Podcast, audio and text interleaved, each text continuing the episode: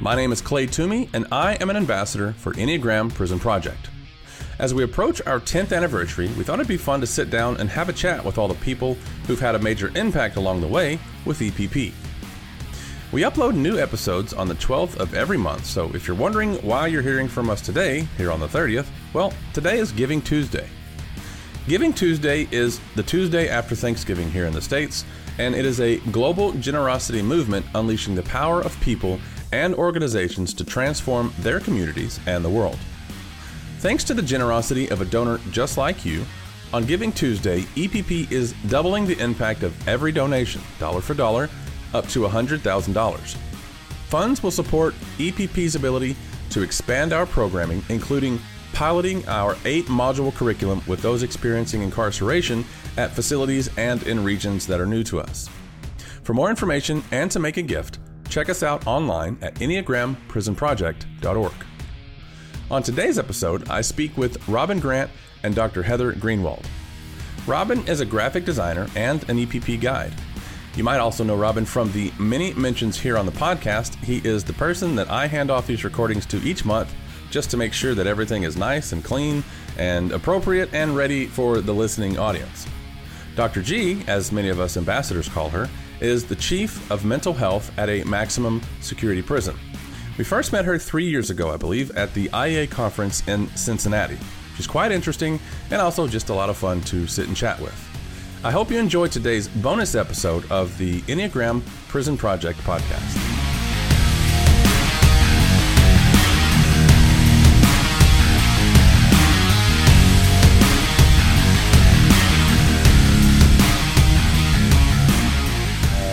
Is a little surreal because I feel like I give this pre pre pre episode, you know, speech to everybody, and I don't always remember what I cut out when I give it to you, and so I'll just tell you the same thing that that might be cut out sometimes when I send it to you. Is that all this can be deleted? I'm going to send this to the wonderful Robin Grant after we're done, and then he will fix anything that I miss.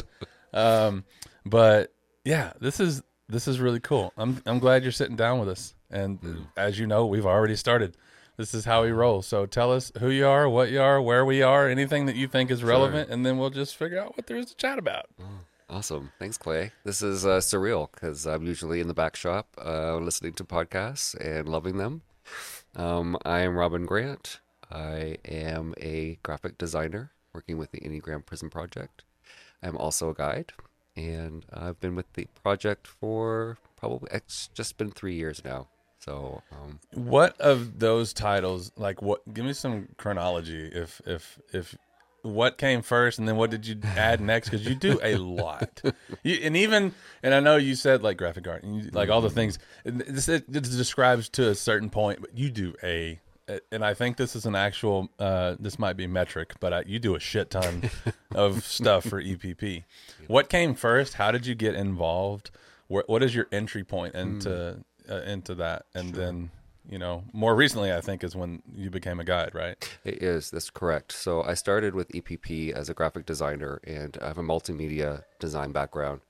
I was working in freelance design, and I was not really feeling fulfilled. Um, and I loved the Enneagram, and I was studying the Enneagram on the side, as we many of us do.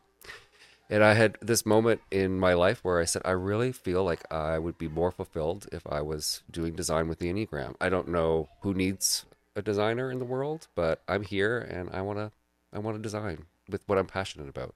Wouldn't it be great if I woke up in the morning and I could just, you know, work on Enneagram diagrams and work on instructional design around the Enneagram? So I had put that intention out into the universe and um, I actually came to the place where the current job that I had was freelancing in design, and I, I said I I'm going to not continue doing this, and I didn't know where I was going to go, um, but I was I was kind of at the end of my of my journey with with that profession uh, as far as freelance. Yeah. So um, yeah, I took a plunge and put some, forked some money out to go to an IEA conference. Yeah, they ain't cheap. They're not cheap. I looked at my budget. I was like, oh, I don't know if I can. And I'm really glad that I did because I got a chance to meet Susan at Yeah. the IEA conference. Do you remember what year that was? So that would be, I think, uh, 2019 or I, I, there's a gap year with, the, Yeah, with COVID. It so messed I, everything I up. it messed so. everything up. yeah. I was talking to Dr. G uh, earlier, or Heather. I, it's, we don't remember either what year it was that, that some of us met. It's 2018, 2019. It's they all kind of run together, and COVID makes it even harder to re, to remember clearly. Yeah. I'm curious about something, and this has, you know, I'm just just a nosy question. So feel free to answer or to just tell me mind my own business. But when you, you talk about leaving the profession as a freelance artist, um, or or uh, that coming to an end, I think is the phrase that you used and I'm I know I'm a musician, so I mm. know about being an artist, and I know about trying to pursue an income from that. Mm-hmm. And there comes a point, or there came a point for me, where I didn't. Uh, I no longer wanted to pursue that for for my own mm-hmm. reasons, and I always wonder: is there is it is it possible to pursue an art that is also a career and that you have to look at as a job quote unquote. Mm. But it's also i mean you're clearly an artist. Like you're not just someone who does things well. You're an mm. artist. You do things that are artistic. Mm. And i wonder and again it's just a nosy question but is it is it harder? Did they really start the music? Are we just gonna roll with it? I think we could we just roll with let's it. All right, we roll have with a background track now. All right. Um, it's it's a party at the Olesek house. We didn't say that. We're We did for actually at- context. yeah, Yeah. of course. Okay, cool. So we're partying, whatever. But the the question about art and making a living from it is is it is it hard to do like from not not necessarily from a technical standpoint of can it be done? I mean, but like mentally, emotionally, what's it like being an artist and trying to turn that into an income, you know, like a revenue stream? Yeah, good question, and I, I get that question often. And um, it's uh, I wasn't always encouraged to pursue an art career. Um, where I grew up uh, was kind of a rural area that didn't have uh, strong arts influence in programs. But I was drawing ever since I was a toddler. I was drawing on the walls, the basement. Did you get in trouble for that? Uh, well, it was the basement, so Okay, it was gotcha. not too too bad. But you know, it was cute, and I think it was fine. Um, but always, uh, art was my escape. Art, art was my um, expression. How I express myself. I had a hard time as a kid socializing. I was bullied a lot, and so I was very introverted. I'm a type four, and um, I spent a lot of time on my, my imagination and in my creativity, and it, I honed some skills doing that for sure. I would say to answer your question, I had to. I decided in my life that um, at pursuing a few other professions, like teaching, was one of the options. So, in- in certain regions, it's like, well, you could be, you know, government worker or a teacher or post office worker, or none of, nothing wrong with any of those jobs or professions, but not at the expense of your own personal passion, Right. right? So if that's what you're passionate about, absolutely, hundred percent. But that was not what I was passionate about. I wanted to design, and so I was kind of the starving artist for a while, certainly starting out, Yeah. and not knowing how to value myself. Not and that's a thing too. yeah, it, not, it is a real thing. Not knowing how to place value on yourself. So, um, I had to have a part of me that was determined to do the thing that I loved and uh, grow, grow from that. And so, um, I had several years of learning, growing, doing, not making a lot of money, but being happy Yeah. with what I was with my craft. How much of art is influenced by not being happy? Like if you if you're a, if if there's a lot of pain in the art that you make, do you risk losing your art when you find some level of happiness?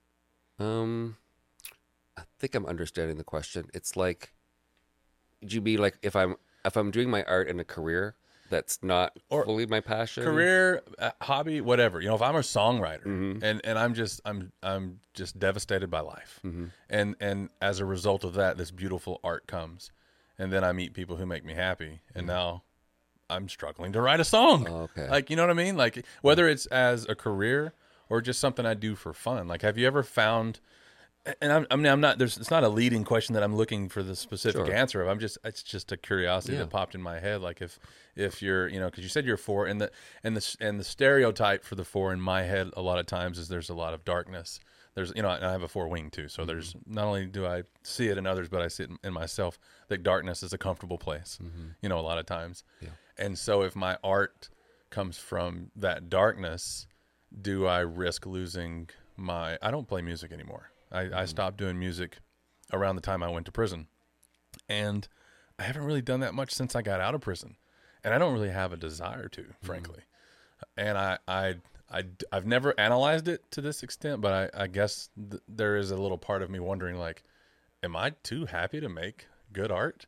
Is that an absurd question to even ask? So I don't know. I'm saying these words out loud. What do, what do you think when you hear them? Well, I think it's really a really interesting question because I, what I'm hearing you saying is like sort of art comes from pain a little bit, mm-hmm. and that is true. It does come from pain, but from my experience, art comes. There's a life giving source that comes from making art. So I draw a lot of cartoon, comic based characters that okay. um, are inspired around the enneagram. And that's another sort of side passion that yeah. I have. Um, and when I'm in that space and there, I'm drawing those and creating those. It's just a life force that's flowing through me. It's like I don't sense time. There's a disconnect from a certain kind of reality, and I'm in a flow state. Art making is really a flow state space so to make a career out of a flow state space, thumbs up on that. I think we should all find a flow state yeah. space and make, make our careers out of it. That's just that's being in the moment, being in that creative space. So sometimes pain, we sub we call it like sublimation. It's like finding a creative outlet to get our, our stuff out, right? So it's we write a song and, and we put our heart into it and it's amazing and or we'll draw or, or paint or something and sublimate. But with that also is there is some kind of a creative force I think we all have, and we get into those flow states, and we can just sense we're transitioning from one kind of a reality to a creative reality that is very soul nourishing space to be in, and so that's it's the kind of creative space I love to be in, and I have pain sometimes, like everyone. Um, but I don't escape into art to manage that pain. Gotcha. I think it's processing pain in a different way in my life now. Gotcha. Before. Thanks for entertaining that with me because mm. it, it's a, it's an aside from what I want to talk to you about, sure. but it was it's it's that's part of the joy of the podcast, and this and this is probably just going to be like a little bonus upload. like we might not wait till the twelfth to include this. Um, uh, so I don't know. I just I, I love talking to like it's it's hard. Like I don't see you as someone who is good at drawing. I see you as an artist, and your and your art manifests itself in visual ways and so it's it's I I I wish we had more mm-hmm. hours to just just sit and hear and me be nosy about that stuff. But coming back to, and then maybe we'll do that down the road sometime. Mm. Um, but coming back to where you met Susan at the IEA conference, yeah. a, f- a couple or a few years ago. We'll just leave it at that. Um, 2018 or 2019, maybe. Probably mm-hmm. 20. Was it the Oakland one? Uh, it was the Cincinnati. I was oh, living Cincinnati. in Cincinnati at the time. So that was uh, God, I'm not even going to pretend to remember. I, I I was there, and I don't remember what year it was. So you met her. Mm-hmm. You were looking for someone. Uh, you were looking to get into art, uh, specifically with the Enneagram. Mm-hmm. What was what was the first conversation like with with Susan or with anybody in EPP of of saying, "Hey, I mean, I'm going to paraphrase, but I imagine it went something like." yo, I got skills. you you need some art? Or, I don't know why I just totally changed my accent there because you don't talk like that. But I went to Jersey for some reason, um, or New York, or wherever. I don't know. I'm probably blaspheming all kinds of groups of people right now. But is that how it went, or was it more like just trying to dip? Did you just like dip your toe in the water and just kind of eased in, or how like how did that go? What was the process? It was well, it was really casual and it was really unexpected. So I was literally crossing the street and I made contact with my good friend Dorothy Haddock, mm-hmm. who is Halita Haddock's mom, who I'm good friends with for many years. And uh, Dorothy said, "Robin, come meet Susan." And they were talking about me, I think, um, a little bit with each other. And so they kind of, Susan kind of had a soft land with kind of knowing a little bit about who who I am mm-hmm. was. So we walked into the conference and it was super. We were just walking side by side. Just we were like on our way to whatever event we were going to that you day. and Susan. Yeah, and we yeah. and she, and she was so lovely. And Just we just had like a casual, easy conversation. And she said, "So you know," she asked me some questions like, "So what do you do and what are you about?" And I was I was just sharing from my heart, and I and I don't remember all the words that I said. Honestly, it was a kind of a brief conversation, but I said, "Susan, I'm just." I'm really passionate about the Enneagram and, and, I'm an artist and I want to do this. I want to work. I want to bring my, my art passion to, yeah. to the Enneagram world somehow. And, and I would love to talk to you about what the possibilities could be with working with EPP. And that was kind of the end of it. We had another brief little exchange and then we parted and went on our way. Yeah. And followed up later. So she didn't like immediately jump on it, like, oh, we need, we're doing a workbook, we're, we need this, we need that. Did they even have the workbook at that point? Uh, had a, a, series of conversations with her and Rick, um, and you're fine. It's all good. You know the drill. It's Suzanne walks in. Suzanne. You're hey, we did your episode already. Okay, you had your time. Love Suzanne. Does this get cut out? no, we're keeping this in. Suzanne's trip through the podcast. Yeah, I love it. that's funny. I love Suzanne. Uh, you know the. I uh, I had some conversations with Rick and Susan, and they hired me, and I was so thrilled. And I moved from uh, Cincinnati to um, California and started working with EPP. And you know, I I was taking it all in. It was all a new experience for me. I, I had I knew of EPP, but I didn't know a lot of the context, and I was learning and meeting ambassadors and meeting the mission. And um, they had a workbook that they were working with, and I love packaging educational content. Like that's always been something that I've loved doing. I love making book covers and organizing things with color, and I just I just love that. So I just saw many opportunities to enhance and uh, bring clarity and color and life to the content, and so it was just delicious. It was yummy stuff for me to stick my teeth into. That's I love your adjectives.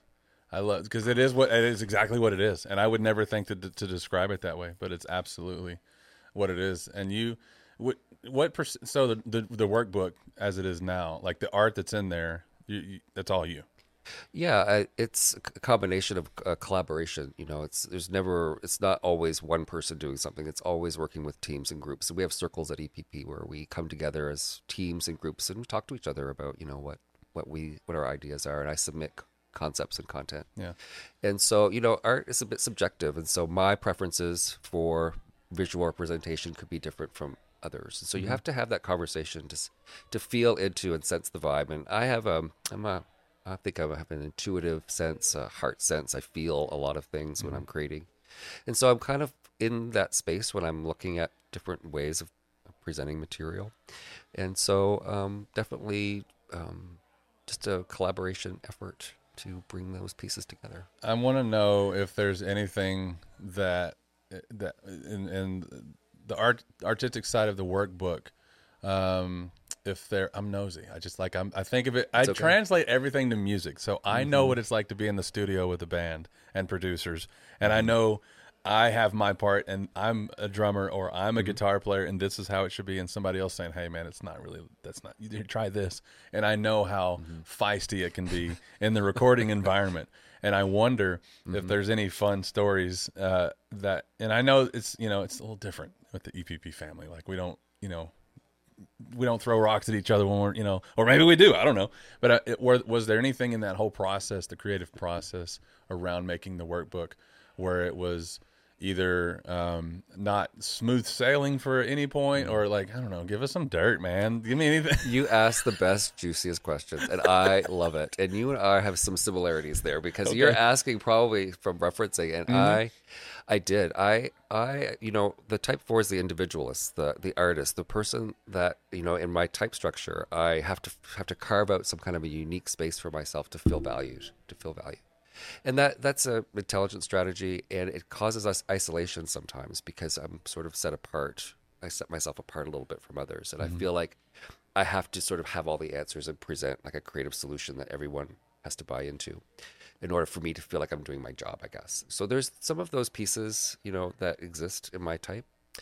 So with EPP, working with sort of creative collaboration, I had to let go of a lot of like, um, if I don't get it right, I'm not going to be unvalued for Yeah. that.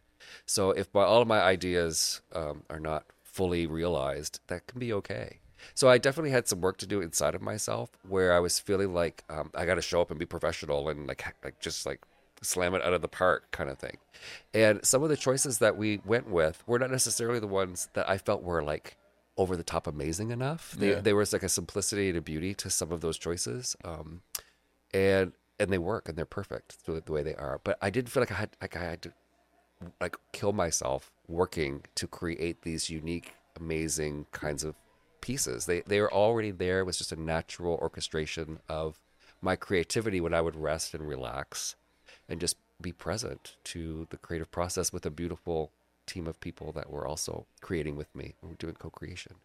So there's definitely an edge, creative edge. That individualist part of type four, I didn't understand it, and it, actually that word wasn't even part of the my understanding for fours. I heard of them as the poetic or the romantic or the artist, but when you put individualist there, I was like, oh, I relate to that yeah you know i i have to be my separate own person that even translated to how I felt like I belonged with Mm-hmm. EPP because I remember Susan said to me one time, um, she said, Robin, I can't wait till you say we Yeah. instead of you all. Yeah. Because when I would talk to them about art and design and things, I'd say, so you might want to try this and you might do that. And I wasn't saying we can do and we are. And so when she invited me to consider that, I was like, I didn't even realize that I did that. And it's fun, th- there's a subtle nuance. It's just a tiny little adjustment of language, Right. and it, and and it matters. It does. And we don't always even realize it. We almost never realize it until somebody points it out. and so lovingly and so sweetly and so invitational. And so I went away from that conversation and I, I sat with myself and I go, I've done that my whole life Yeah. and not really realized how I didn't allow myself to belong. Um, I was afraid, maybe. I, I don't know all the reasons why. I just felt uncomfortable being subsumed in a group. I always felt like I had to. Maybe it was fear of intimacy with with folks. Like I wanted some kind of escape hatch to kind of like get too close, but not too close. Um, and what paradoxically happens is when I allow myself to belong, it brings out more of my uniqueness, my creativity, my personal expression, because I have this connection with all kinds of love and support and care. And that's one of the things I can say about EPP is there's a tremendous amount of support and love that's allowed my gifts to really thrive. And when I was isolated more in my creative, there was always a sense of will they accept what I bring and, and is it good enough? And I was always like scared when I would create. This might be like a musician. Will they like my song? Will my music be good enough? And what will the feedback be? And what will that say about my skills or talents and so on? And it's so not that way working with this amazing group of humans who appreciate so much and have so much love um, and support. It's a dream come true to to be in this space because I can thrive.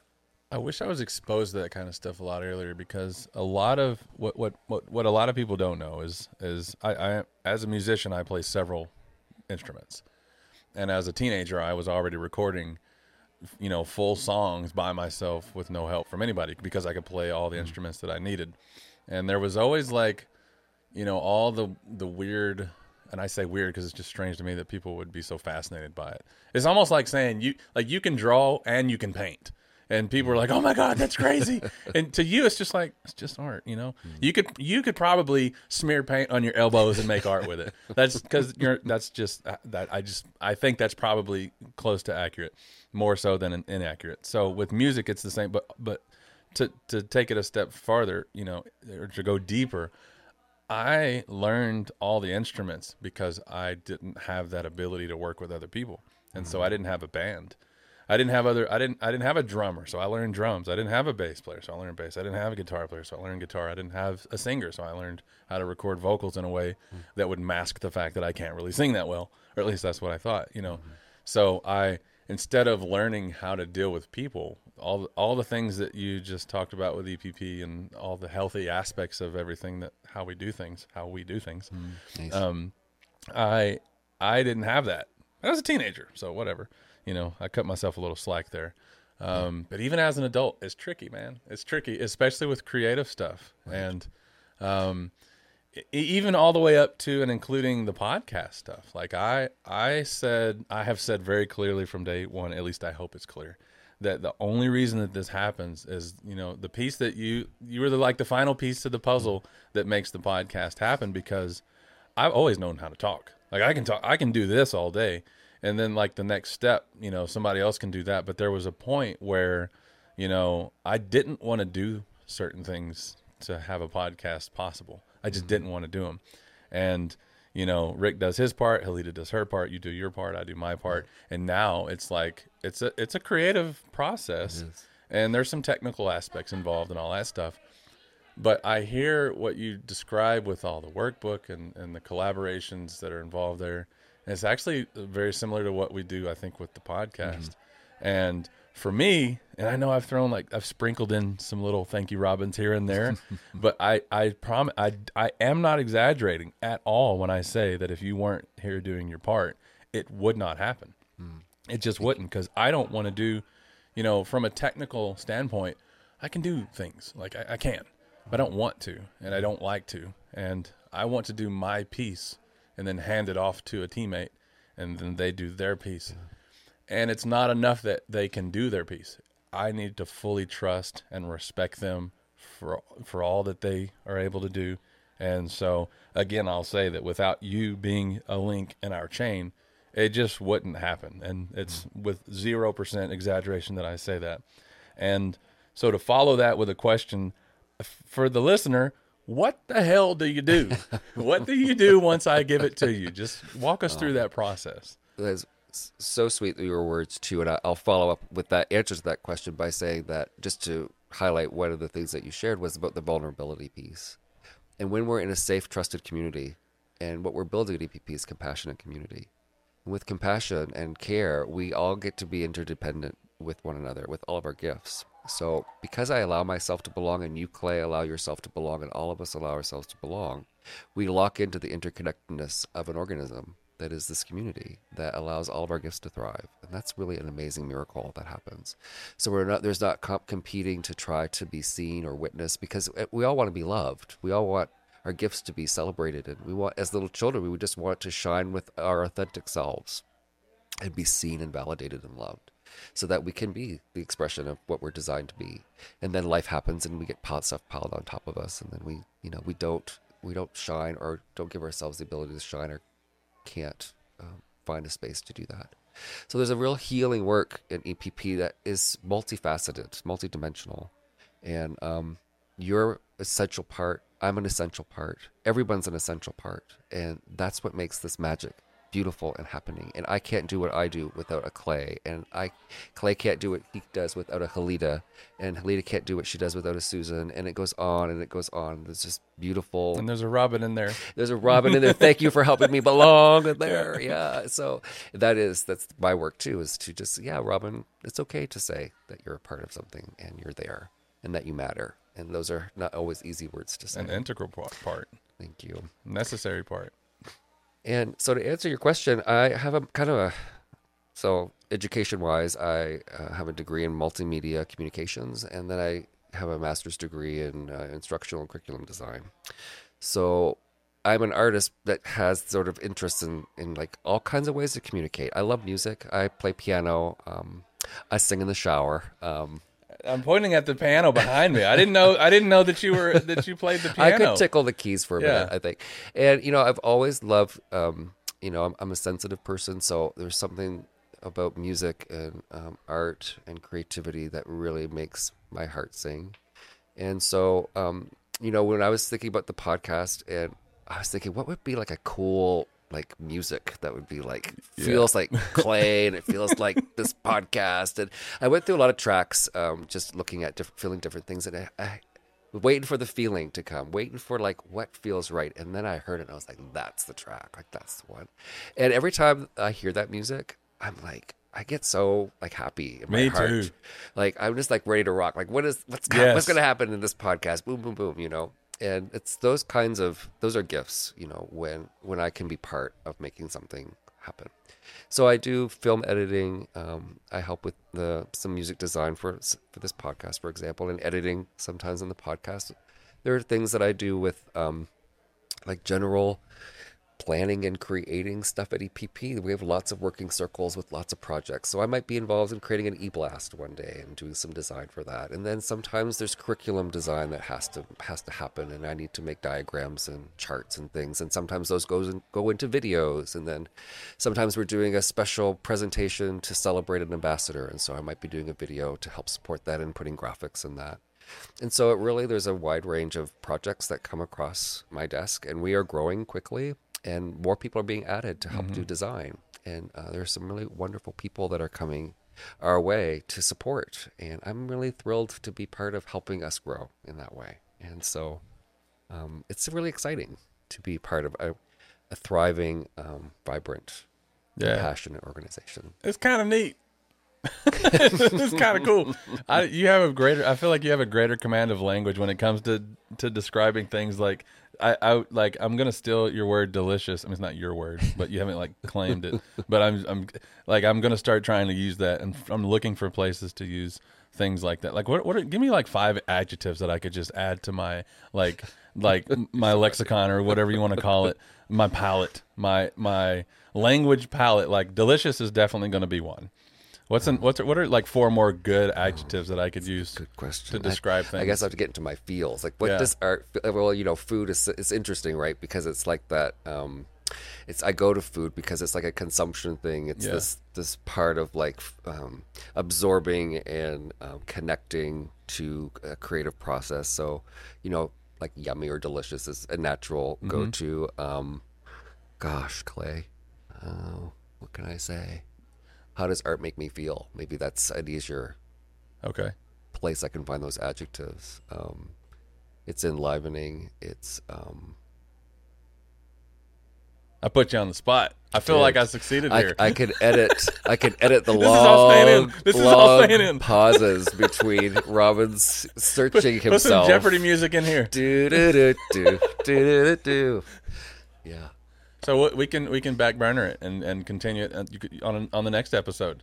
Well, okay, so you're also an artist. So you have adjectives too. So it's like how does music make you feel? Like what happens inside of you when you are like Yeah. in that space? When when I hear the music for the podcast, I get um I I feel electrified. I feel electrified. I feel like not that's not the right word. I feel like I not shocked in a sense of like surprised, but I feel like clear.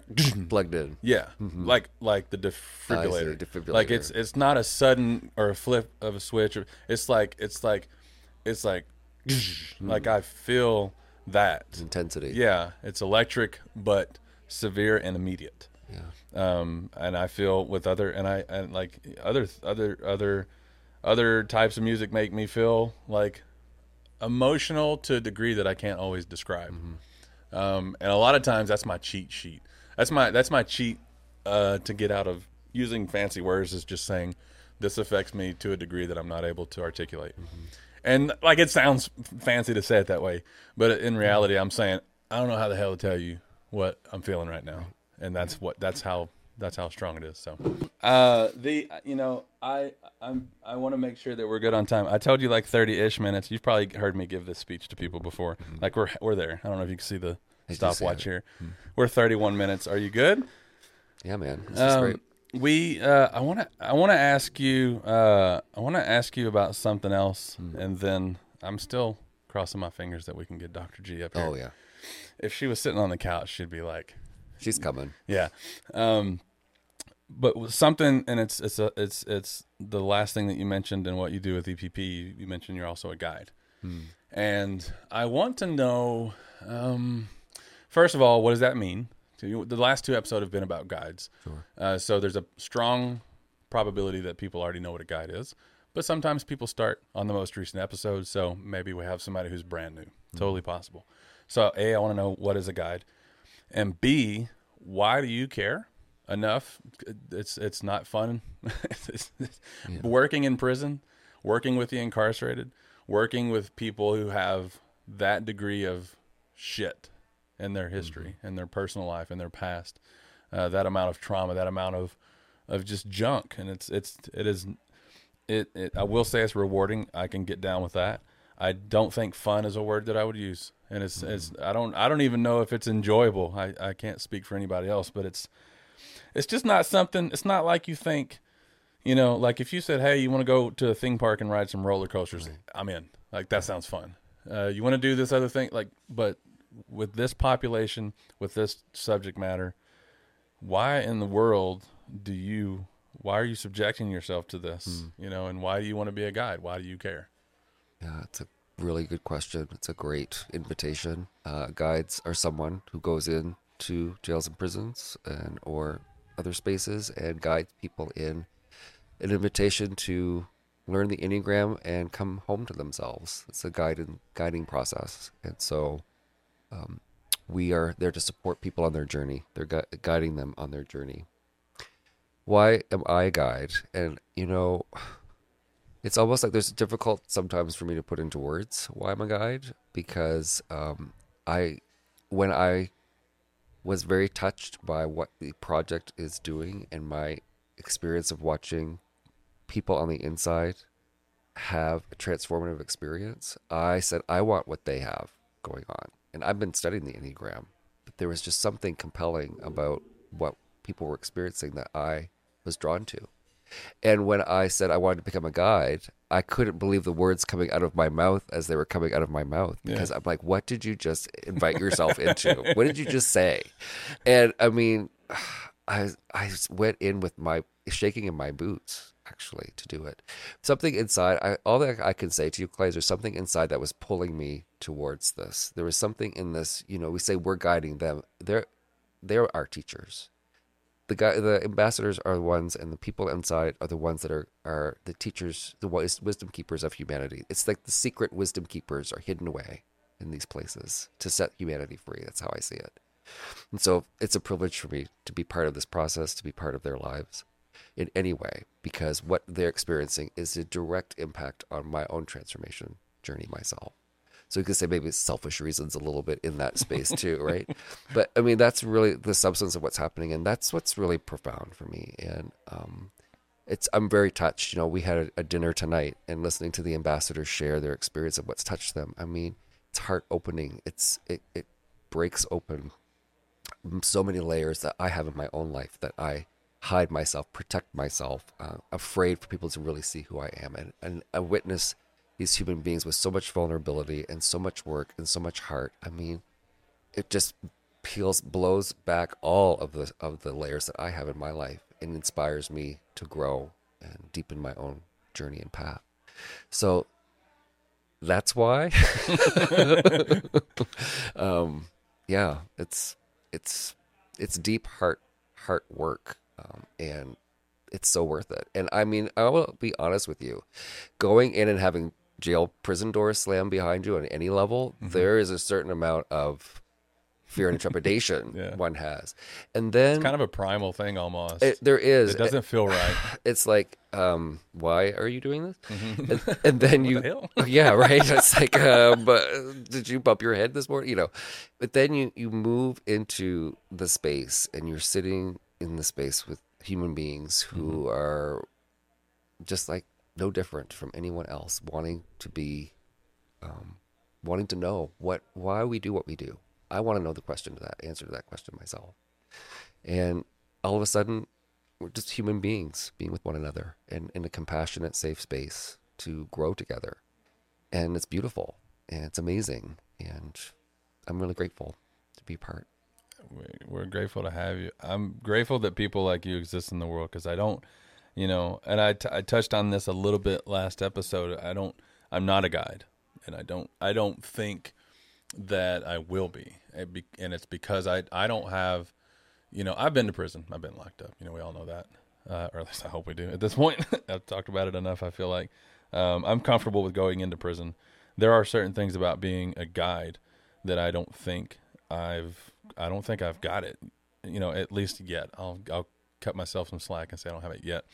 Um, it's it's hard to you know like this hearing the door slam you know i could deal with that um, and all the other things about being on the inside. And I can deal with the pain. I'm I'm comfortable with the conversations that are hard. Um, I really struggle with, uh, and I think it was uh, Suzanne that I that I was talking about this with before. I struggle with seeing people rather than seeing the crime. So, using myself as an as a, as an example, I struggle to see Clay for who he is but it's really easy to see him as a criminal who who mm-hmm. robbed banks, who stole money from his mom. It's easy to see the crimes. It's easy to see the things, the actions, because it's right in front of me. It's hard to see Clay as a as a as a as a small child who grew up into this thing that he didn't want to be. Mm-hmm. It's hard to see, you know, Vic as this small child who had these things happen in his life that weren't his fault. It's easy to see, oh, you stole that. Oh, you robbed this mm-hmm. people. Oh, you sold those drugs. It's easy to see that and be mad at him and judge him for that. It's hard to see past that and into the childhood and know like this he didn't have a fair chance. Mm-hmm. And so I I wonder if that if that was if that was something that just came naturally for you or is it something that you had to consider at some point and get over it? Or has it never even been a thought until until it's presented like this and in you know in this conversation? Where where were you with that that kind of stuff? Uh yeah. Uh I have to pause to think about you know I haven't had the experience yet where someone has told me something that was something that I, I couldn't process, and I know that some have had that experience. Um, deciding if I'm going to go down a certain road or not to talk It's about your go- something. I'm riding with you. Um, I want it to be relevant. I can always cut this later. Yeah. So maybe, hmm, should I go there? So I'll say this: in my history, I was our family was um,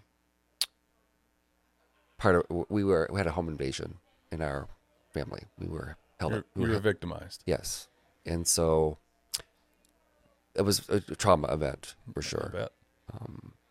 and I don't really, I don't really, I'm sharing it now. I don't usually, share, I don't share it. Um, I think there's a healing in it for me to be able to see the humanity in this way, and for all of us, when we know that the choices people make are not because people are evil inherently, that people are subjected to painful, difficult, overco- overwhelming circumstances that lead to desperate choices.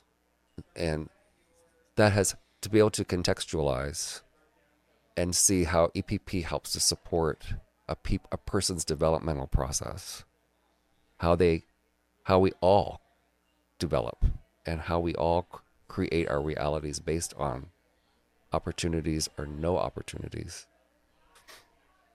or limited opportunities or abuse or trauma, traumatization that lead to these desperate kinds of acts which come from extreme distortions from a very understandable place when you know what's going on and you put the puzzle pieces together to see what makes a human being where, where they are at any level. It allows you to have space to forgive, to heal, to put restore one's own heart and soul spaces, right? We've all had our own we all have our own stories of how where we are where we are. I had lots of privilege and opportunities that many people don't have. And then I have also challenges that I have to heal myself from in my life today as an adult. So it's a combination. And we're all supporting each other. That's why we need compassionate spaces like EPP to to find our uh, a, a safe space to heal.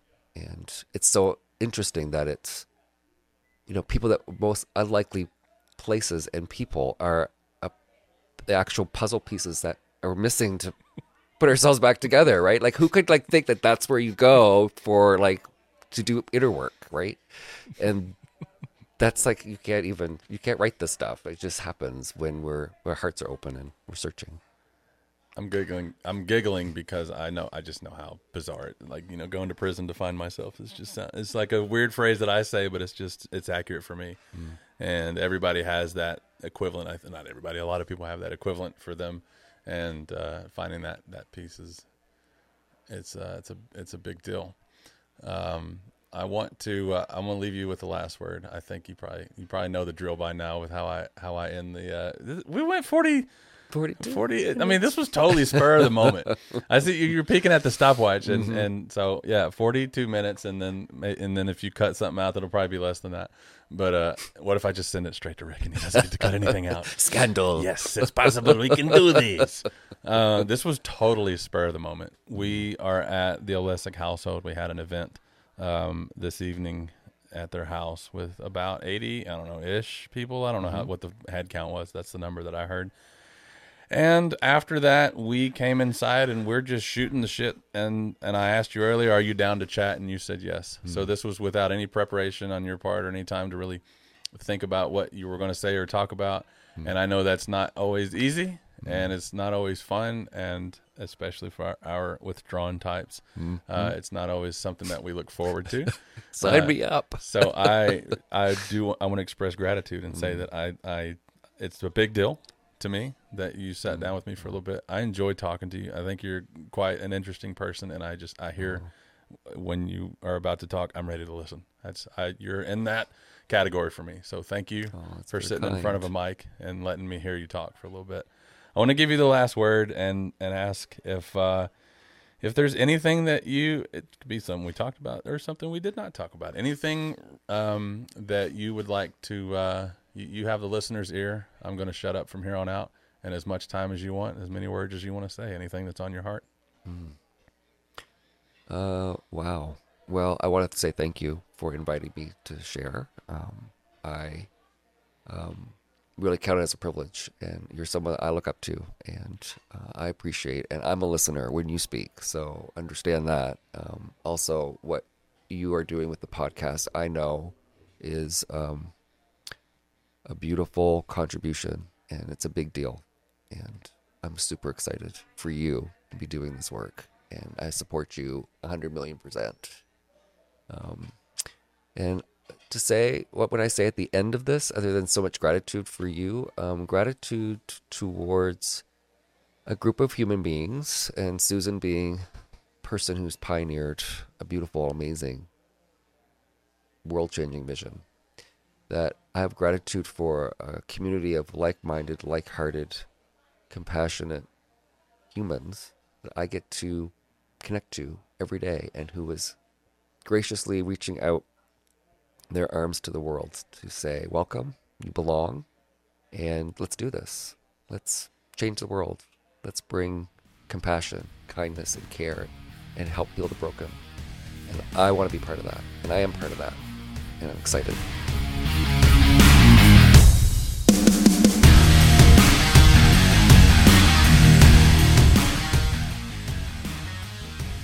Sitting down. I know it's probably a little like anxiety inducing to just sit on a mic and talk when it's, you know, literally just thrown in your lap like 30 minutes ago. Yeah, I don't know which one's which one's better, not knowing that it was coming or knowing. But um, we're here and I'm ready. So we're doing it. we all that could be the part of the episode that's that introduces where we're going or Robin may just start it like here. Mm-hmm. So uh, I don't introduce anybody. I let people introduce themselves that way. I don't say too much or too little. So you tell Mm-hmm. me who you are and uh, whatever's relevant and whatever you're allowed to say. Just start with the biggest existential question of who are you? Yeah. Just easy questions. Why are we here? Why are we? Why are we? Who are you and why are you here? Why is our planet a sphere? Oh gosh. Instead of a cube. Oh man. okay. Let's that mic see. wants to be your friend. You can Oh, just okay. even when you're leaning back, you can just pull it up. That's right. cool. You'll get used to it, I promise. Yeah, right there. Okay. It's great. Your voice sounds great. it's all good. Um. Let me. Let me sit here. I need to go uh, down and in, so that we get a real answer. Well, Clay, first I want to say thank you for inviting me to sit here with you. That's the first thing on my mind and heart. Um, you said that you invite people that are interesting and that care about the incarcerated. And um, thank you for the compliment of interesting. The part I can absolutely validate is the second part, um, which is that I care about the incarcerated. And um, I think we're all incarcerated in some way, but the people that live inside jails and prisons and detention facilities and youth authorities and group homes and foster homes and just families where the walls are closing in and the pains are palpable and great. Um, they're in a different kind of excruciating pain. And I care about all of those people very much. Um, that is one aspect of who I am, very much so, deep in my heart. Um, and I am committed to trying to bring love and care and joy inside those walls so that people can see who they really are and who were they always meant to be and their greatest essence and their own superpowers and what's right about them. So that's a big part of who I am and a big part of what I do. I love that you, and I've heard others use this, but I love that you use the word superpowers and the gifts that we have. You know, to anybody who knows much about the Enneagram, you know, there's each type, like, there's no one type that has nothing, mm-hmm. you know, from the other types, and there's no, there's no type that is that lays claim to one thing that nobody else can do. Mm-hmm. But I do think that we have, I know that we have certain gifts that we just we're better mm-hmm. and that's not the right word i'll accept that i'm using better is not the word but you know as as as a five there are things that i can make clear mm-hmm. that the next person might not mm-hmm. be able to to that extent and i feel mm-hmm. like a lot of times it is a bit of a superpower mm-hmm. i like i like that i like that idea that that we all have and we all have a superpower mm-hmm. um so can we and and like I said, I'm not. I don't introduce anybody. We can go this whole time without saying a name. Is there a name that we can give the people, or should we just go in code? And and I'm down with whatever. oh. I'm not trying to speak in code. Yeah. Which people are we talking about that you want named? Do you have a name? Oh, I have a name. Yes. Um, my name is Dr. Heather Greenwald. Okay. And um, I am a chief of mental health in a um, maximum security prison. So what's what's fascinating to me, and there's there's so much there's so many directions that we can go just based on the snippet that you gave us to start with. But the number one place that I want to go is when when I I've been locked up. You know that, and I think a lot of the listeners mm-hmm. know that. I know what it looks like on the inside. Mm-hmm. I know the kind of people that I encountered mm-hmm. when I was locked up. I know the kind of people who worked there where I where I was. I didn't. I never met you. I never met people like you. I mm-hmm. didn't encounter people like you. Uh, I think you're a bit of a unicorn with how much, you know, to, to hear the emotion and what you talk about at the very, just off the rip, we're there. And then to find out a few minutes later, holy shit, you work, you work at a correctional facility. Like this is what you do. I don't think people expect that. So I, I don't, I just don't. And it's not normal. It's not typical. It's not whatever the right word is. It's, it's, it's, it's, it's unicorn like. So, how what came 1st mm-hmm. the the and I use all I use very informal terms because I didn't get the education that I should have at some point. What what came first, the give a shit or the the job? Like, how did you find yourself in a in a position to where you're capable, you're educated, you're you're you're the person that they need, but also you care. Like it matters clearly to you It matters so much. Um, well, first, I want to uh, speak to the premise of that statement in that um, thankfully, I'm fortunate enough to know other people like me that work in prison. Thank you for clarifying that. Um, but that wasn't your experience, so it wasn't. Not not not clarifying your experience, just mine. And um, I think you know, like does find like, and so um, I I do find that there are people who care so much within prison and are trying to bring I I don't want to just say rehabilitation. I want to say like trying to bring about the person's best essence that they were always meant to be. Um, and there are people committed to that within. Um, many of my staff are, and I'm so fortunate to work with a team of people that really care, and many of my colleagues are. So I want to say that thankfully there's more unicorns. There's, there's more of us out there. There's a whole herd of unicorns there flying is, through the sky. There are. I'm i'm i'm glad to tell you that. Um, but thank you for the compliment. I take that in and i um, i do feel seen that you can tell how much i care. Um, and I'm glad that I'm not alone in that. Um, there's programs like Enneagram Prison Project, although um, I think it's special as well, and we've talked about that. Um, but there are other programs and other um, volunteers that come in that come in with this heart as well, in addition to the staff. So I'll say that first. Um, which came first was your question. Mm-hmm. The you're such a pro. You said so much, and then you still remember the question. Like this is the part where people go, the fuck was I going? What was I supposed to say? Maybe that's the Yeah. psychologist part, right? God, yeah. Or the seven So tracking ex- multiple threads. I don't know. So I'm interrupting to say that was expertly done, and Well, I appreciate it because I kind of forgot what I asked too. Not gonna Oh, lie. well, thank So- you, and I am I'm still on your question. So, awesome. um, so which came first? I think the care is what is one of the things that did bring me um, inside prison, and um, keeping the care, despite the fact that we're all doing time together, and prison is hard for staff and the people that live there, and in different ways, of course. Um, keeping the care is also a piece of it. Um, so I give a care, I keep a care, Yeah. um, and I think that probably did come first, and it's maintained through um, working at it and trying to stay present to myself and keep my humanness and keep bringing about humanness in every connection from a from a conference call to a committee meeting to a case conference to talking to a human that lives there or works there. Yeah. Do, do, uh, I know your type. I don't know if you've said your type yet. Have you? Is that? Are we? I think I just said it a I- second ago, but that's I okay. think you so want too. me to say it? I'm just. I'm so. I I'm don't. happy to say it if you want. Yeah. Go. Yeah. I'm a seven with an eight wing one to one. And what does that mean to somebody who might not know?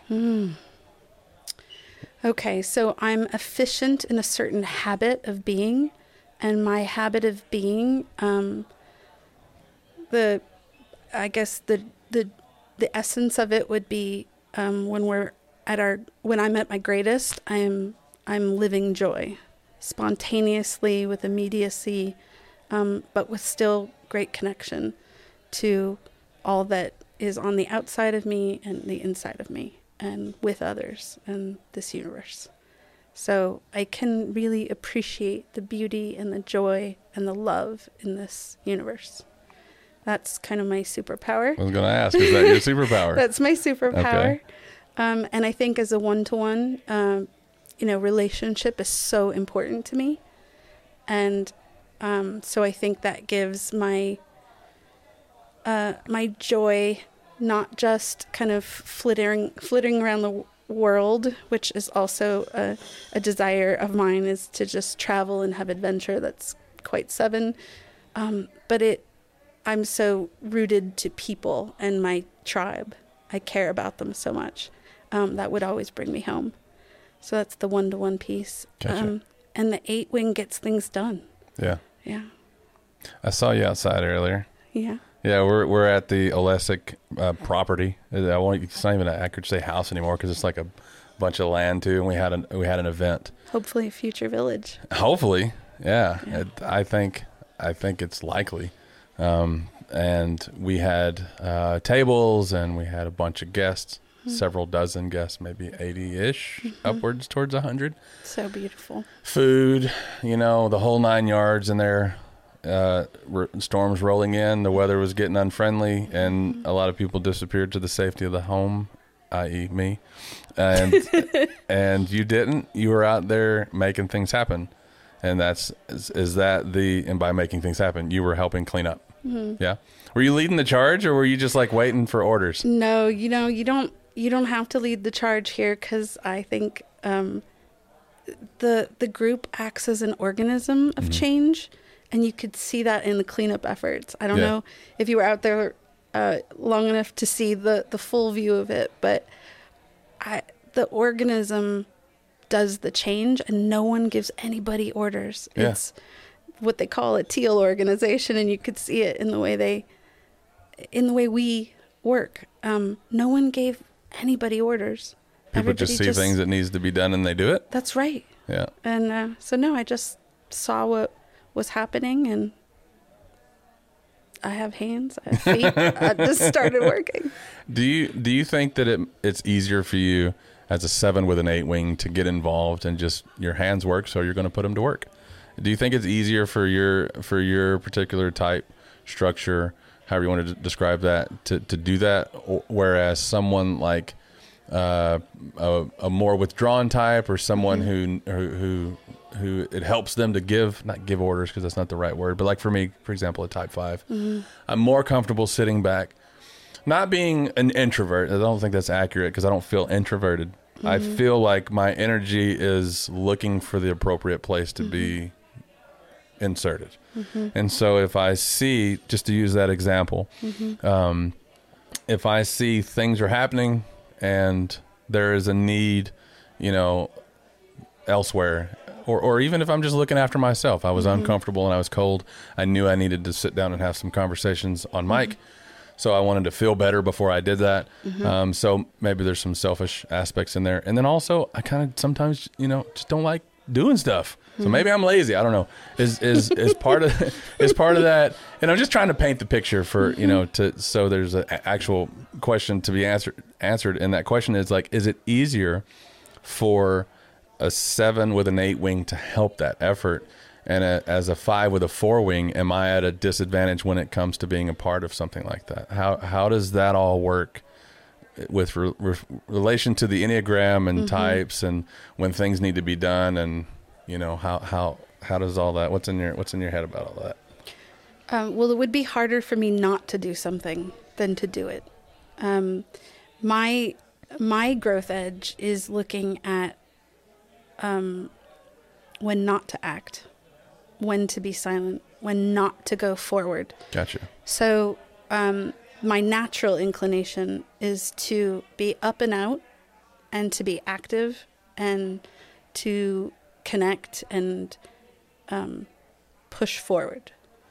And so it would be my my work is when should I not do that?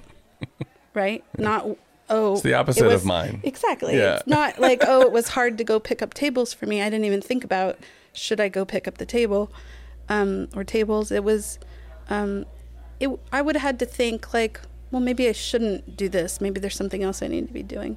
So no, my my natural inclination is the exact opposite. Uh, uh, all right, then that answers And we that question. and we need all the types. Yeah. Yeah. Well, what do you need my type for then? If you, if, Oh. in, in that effort specifically, not just in the world, but Yeah. like when it's time, like there's a lot of shit to pick up. Yeah. And, and, and all the sevens and eights and all the, you know, all, Mm-hmm. they're out there doing their thing and they're looking around going, where the hell's my five? Where the hell's my four? Where the hell's my this? Where the hell? Like, how, how am I fitting into that puzzle in particular? You see the mic in front of you? Yeah. That's what you're doing. Okay. But that's not cleaning up tables though. We didn't need you to clean up the table. okay. Fair we enough. We needed you to do a podcast yeah. that, from what I hear, is making people really think and really feel and really connect. So you were using your superpower the way you were needed. I'm good at being nosy and asking questions. Well, I mean, you can call it you can call it that, um, I, and I think that trivializes the compliment I'm Yeah. giving you. But uh, I think you were doing what you needed to be doing and taking care of you, so that you can then put this out in the world was maybe maybe a good thing to Yeah. do. I'm sure you could challenge yourself to carry a table if ever needed. I could, yeah. Or if I was hiding from a conversation that I didn't want to have too, by the Yeah. way. Uh, and I and I appreciate being called out on me on how I responded to that because it's it's it's hard sometimes to just say thank you. I'll admit that it's it's because you are giving me a compliment there. You want to go And- back? We could do it again. We can, yeah. Let's go. Let's go out. There you go. Yeah, we can delete that like it never happened, but Robin won't let that. He'll he'll leave it in there. He's not going to delete it. Uh, so what's my job out there? What's my role? What am I doing? We're going back to the thing. We're Oh no. I was just gonna let you uh, take the compliment. go ahead. Thank you. I It- fully expect Robin to leave this in, so it- he you- will. You, go ahead and just take in the compliment. Th- it feels good thank Yeah. you and it, it does it's it's nice to have something that feels so natural to me and very little effort like this i enjoy this so much this is so energizing and it's like it's like sitting down and having a good meal i have no effort in eating something that i like Me, and and it no effort there for me it either. just makes me happy there. yeah so that's what this is but like for my brain I, I totally And get so- that. We have a chord there. Yeah, and uh, and for those who might not know, sevens are it's it's in the head triad as well. So we we do share a lot there.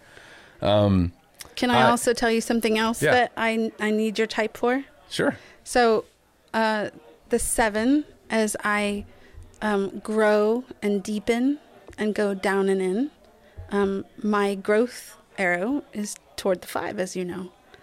And so, um, as I grow up I'm becoming more like your best parts, Clay. and I love my five arrow. Um, and I think I've I've had a lot of five uh, my whole life. I think it helped me, you know, through graduate school and the, the learning process. I'm very, very head centered, and I've had to grow into my body and grow into the access to my heart. Because the head part, like we've talked about, what comes easiest, that mm-hmm. I live I could live in my head without remembering I even have a body. Yeah. Um, I feel that. yeah. Yeah. Um, and I'm very grateful to have this body and have a healthy body, and I want to be grateful and connected to my body, but I can really forget that I have one because yeah. I, I can live up here so beautifully and mentalize every feeling yeah. and think I've felt, but I haven't. And for me, sometimes it's just straight up neglect to my body. Like I don't who needs sleep, I can stay up and think. I've totally. actually before I knew the Enneagram, I actually used that was one of my favorite things to say. It's like who sleep is for people who don't have imaginations or don't read. Yeah, or you know, like how, who who run out like of things to yeah run out of things to think about or whatever. Uh, I have more I want to talk to you about, but I told you twenty. I just want to check in and feel. We're twenty two minutes in, and I want to see like how you feel if we're good to like keep I could going. talk and listen to you forever. Okay, cool. Well, forever is a possibility. I have a lot of space on my computer here, so um, I, I, are we? Do you feel good? I feel fine. Go this at is, your own pace. I feel is, good. This is fun. I it's a pleasure this. speaking with you. It really is. Likewise, it's quite a pleasure uh, speaking with you as well. I, have so many things I want to talk about. One, I want to go back to one of the first things. It's, it's actually just a little phrase that you mentioned mm-hmm. earlier in your first comment and talking about all the different populations that are relevant and that are that matter to you, mm-hmm. uh, the incarcerated, the, the the the foster care system, all that. Mm-hmm. And you mentioned um, youth, and mm-hmm. specifically youth who are, um, and I don't know the phrase in California, but in Texas, it's it's basically prison for kids. It's the, the mm-hmm. TYC, the Texas mm-hmm. Youth. Um, they probably changed it recently. Actually, I don't know the name now, but it's juvenile. Mm-hmm. Kids go and do things that are against the law, and then they're they're in they're in, mm-hmm. um, and it's nothing that we've talked about on the podcast yet, mm-hmm. and it's something that bothers me deeply, and it's just never come up. So I'm I'm wondering if I don't know if I want to talk about that, and I want to talk about why it's so disturbing to me the idea of incarcerating children, even mm-hmm. though they've committed crimes. Mm-hmm. Um, I'm wondering what you might have to say to somebody like me who thinks that it's wrong, but I also acknowledge that crime is like something that we have we can't just ignore. Mm-hmm. If a if a 14 year old shoots and kills someone, mm-hmm. um, like you can't just say, okay, don't do that. Mm-hmm. But I also think that the place we send that 14 year old is not good. Mm. I don't think it's healthy. I don't think that life is going to be bad for them for, mm-hmm. from that point mm-hmm. forward is how I feel about it. So mm-hmm. what do you, what do you, what do you know about that world, about that population in terms of, you know, anything that you could shine light on for someone like me who, you know, I, I didn't go to prison until I was an adult. I wasn't even a mm-hmm. young adult. I was already in my late 20s, mm-hmm. which in prison, that's not it's not young. Mm-hmm. I was like already almost old old school at that point, mm-hmm. rolling up on thirty. So I don't know. I've only spoken in juveniles. I've never known anybody who was locked up. What what is it about our youth corrections that is right? What is that's wrong? Like how can we do better? What can we be aware of? Like there's a lot of ignorance out here in the free world around the whole topic, mm-hmm. and I feel like you know a lot that you could share on that. Hmm, there was a lot there to unpack. Yeah.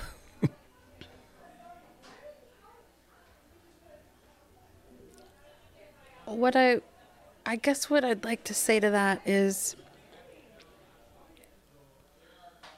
what what do you find helps people grow? I I am I will say that I'm not comfortable with the general what helps people, and I can say with the specific what helps me. Mm-hmm. And I was just talking about this mm-hmm. earlier. Um, is for me, the, the question that they asked me was, would this, would I, would I've been, would it help if helped me if I learned the enneagram as a teenager? And and so the answer to that question is kind of the same as the answer to this question. And to me, the thing that would have helped me grow was that if someone saw me mm-hmm. instead of my actions. Mm-hmm. And I never struggled academically. I was not a problem child when it came to teaching me how to do things. Mm-hmm. I learned very easily, I learned very quickly mm-hmm. to the extent that I was bored. And I only cared about making life interesting. And as a child, that came out as I didn't follow the rules because I wanted to test the rules. I wanted to, I wanted to, you know, the grown adults in my classroom who we called teachers, I wanted to test them instead of them testing me. Mm-hmm. And I, and so I never felt like they ever saw me as that. I felt like I was just a problem child. Stop talking, do your work, all these things. That didn't work with me. Punishment didn't work with me. Going to the principal's office to get paddled didn't work for me. I was immune to all that. Um, as far as actually growing, what would have really helped me to grow as a child, this is the same now as a 42 year old man. Um, when people see me for who I am instead of for what I do, that helps me, first of all, connect with them. Mm-hmm. And then I immediately care mm-hmm. about them because I feel that there's a mutual care about me. Mm-hmm. And and I don't know why that matters. I just know that it does. Mm-hmm. And so what helps me to grow is when people stop shitting on me for the bad things that I've done. Mm-hmm. And when they just say, "Hey, Clay actually dot dot dot," and then they talk about what they see in me. Mm-hmm. So at the point where that happened in prison, that's where things started to make a little more sense because, you know, learning, meeting Susan, learning the Enneagram, also, also processes that were not related to the Enneagram, but just similar things of people seeing me mm-hmm. instead of what I've done. That flipped a switch, and I realized, like, hey, I am a person who is a thing, not a not a thing that is happening mm-hmm. in the world or whatever. So I guess the short answer is what helps me grow is when someone sees me, me, not being a bank robber, not being a absent father, not being a problem child. And it could be good things too. I don't like to be seen as a musician sometimes. I don't want to be seen as a funny person sometimes or a, or an athlete or a podcaster or a speaker or whatever. Like it's fun sometimes to just be seen for who I am. And everybody sees something different. Like you might see something that's not seen by other people. And it matters to me and it makes me feel like I matter to them. And then the give a shit is engaged and I and then I seek the way the, or one of the ways that I can grow. And a lot of times that comes out in a question like what if you see this you know, how can I be, if it's good, how can I be more of that? If it's mm-hmm. bad or, or not good, however you want to phrase that, how can I shed that? How can I grow into something? And I don't pretend to have the answers. And if I think you have the answers and I feel like you care, I'm going to ask you, mm-hmm. like, help, help. I'm down for the conversation.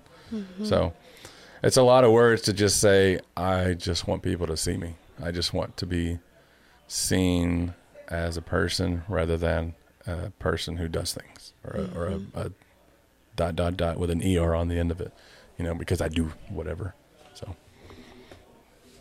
That's what I, that's that's that's how I feel like I would. I, that's how that's what growth. That's how I feel with that question. I don't know. What do you think? What what what do you what are you hearing? Because I'm I'm in this now. I'm in the analyzing phase of like. Mm-hmm of, of, of everything about the question because I can tell you clearly for years there was no growth. It was just I'm doing life how I want to do it. If you don't like it, not my problem. don't care. And you know, that changed when I became a father. And then it was a tailspin trying to figure out how to not do it. And I didn't know how. So I don't know. There's a few years of struggling to be seen, not even knowing that I wanted to be seen. Mm-hmm. And when that started to happen, the good started to happen. Mm-hmm. And I feel like I feel like there was a lot of growth, has been, and hopefully will be continuing in the future. Mm-hmm. So I don't know what what. Uh,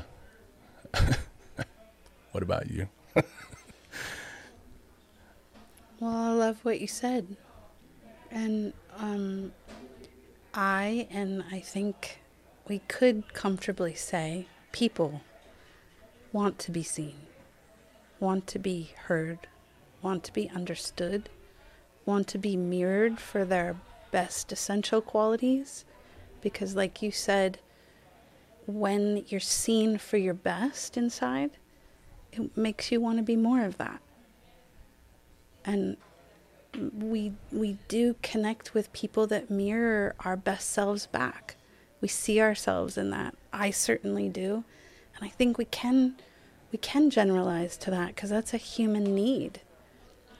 As a species, we are born into at least a dyad by our biology, and we cannot survive without one another. We can't. As as a human infant, we do not survive in the wild on our own. So we know by definition we need each other. We end up getting hurt interpersonally and we heal interpersonally. And we need mirroring. I certainly need it as a human, and I think we can comfortably generalize to that. And we need that mirroring of our best selves we get a lot of reflection on what we're doing wrong and what's wrong with us. And there's not enough reflection to children all the way through adulthood of what's right about us. And as we know, the Enneagram does a beautiful job in the right hands of showing us what's right about us so we can lean into that and connect with people about it and get inside of ourselves and then get outside of ourselves with someone else as a compassionate witness. And in that nexus, in that connection, I think that's where we heal.